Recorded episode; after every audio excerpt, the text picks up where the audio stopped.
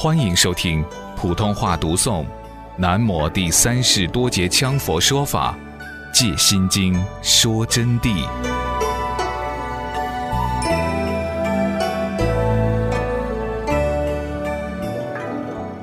今天我们又正式开始上课了。我说法之真谛，你们闻法之离体，要认真听，精力集中。今天要讲的是故知般若波罗蜜多是大神咒。那么这是开始第一段要讲的。今天讲的方法，我准备跟昨天区分一下。为什么要区分？主要是为了圆融于各种不同根器的众生，各种不同根器和学问的同学，各种素质差距的同学。由于素质、根器、文化程度的不同，因此他们所听法的语气也有所不同。我们伟大的佛释迦牟尼世尊说法就有多种说法。有妙音说法、和音说法，有作狮子吼发微妙音；观世音说法，有时如海潮音，有时如金刚声，就用各种调子来说法，皆为相应不同因缘和不同善根的众生而为说法。说法的音韵不同，文理比喻变化不同，所悟机口也就不同。所谓说法，就是为了打开所有众生的迷障之心扉，而将迷暗的六识铲除，呈现般若的境界，然后顺般若的理法进入观照和文字般若，正得实相般若，灭除莫那意识和阿赖耶识，得到转识成智的境界，皆是用各种方法而为说法所致。所以这里面有分段受益。今天我讲法，采取另外一种方法给同学们讲，因为《心经》的正文有可能今天会讲完，那么这种讲呢，也是随文入理，以最简单的方式给同学们做佛说真谛之再度开示，取其佛经文理，以产深妙之法谛，所以并不是全随经入讲，那样就没有意义了。那样说法，佛史至今太多太多，没有什么用，并不应机则圆，难以开悟。因为经教子的开示讲经是悟彻不了菩提真理的，所以我说法既依经文，又不能随文落入迷局，而是要开敷众生悟正道，必须用特殊的加持讲法，就类似于真言。看到那文句没有意义。但念之胜利自生，奥妙于中。比如在禅宗有一位江西马祖，他曾经用大吼一声让弟子开悟，当下成圣。这一声大吼根本不是佛经，外表看来毫无道理，但奥妙却内含其中。另外密宗里面有一位帝洛巴祖师，拿一只鞋子突然向那洛巴打过去，当下那洛巴就开悟成圣了。这其中妙不可言之玄机，岂是一般法王、大活佛、大法师及凡夫能测夺的呢？说的太多也没有用，一切都等到今后再看吧。到二十年后，你们看学我所说的法成就了多少人，那才说明第一步的成果。年长日久，你们自然会知道我这个惭愧者到底是什么来头了。当然，照常称惭愧者，但我说的佛法还是那么一句：如来正法。你们听完就知道了。我是以诸佛之见教的正规法义来奥妙演讲的，给同学们讲的。但是有的地方我不会依经义而讲，因为依于经中正确的地方那是太好了，但一当依于不正确的经文，那就误人了。你说佛陀的经还有不正确的吗？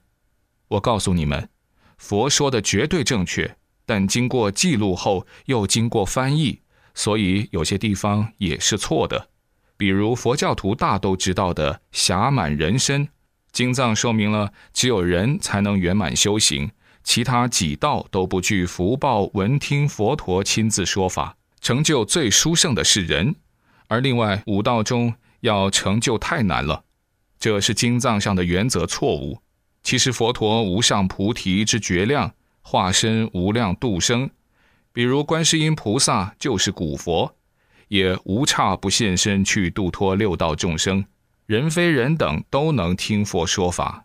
所以说，只有人类才能闻正法，这是太自私的说辞。天堂中的佛法比人间更高，人间没有的经藏，天上有。六道众生，人非人等，佛菩萨们都显现种种行住在他们当中，为其说法。所以我就不能按照经藏义理来说，只有人才能听得到佛菩萨说法，才能成就最快最高。这完全不是释迦佛陀的法教，这是后辈祖师搞错了的。同学们仔细想一想，难道佛菩萨只慈悲人道，不管其他道的众生吗？这是不明白真理的错处。我不能按经义说的原因在这里。此故知作前因缘起，后感应果之此理，知其般若妙智，乃无上真谛，不是用名言数量。事法之一切能表达其实显功用，这一段就是说啊，此故知就专门讲故知二字。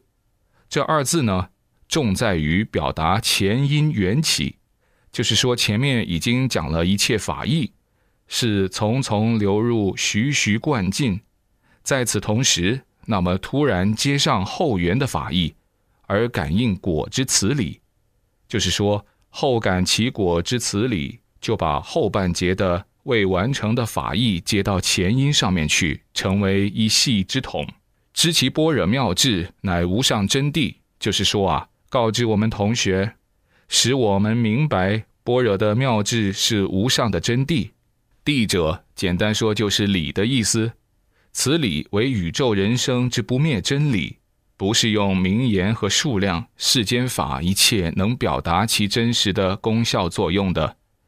言下之意就是说啊，般若无上的妙智，它是一个最高到顶点的真理，是宇宙与人生的真谛，是万古常法的一个真理，不能用语言名词绘其形象、色彩，包括它的数量。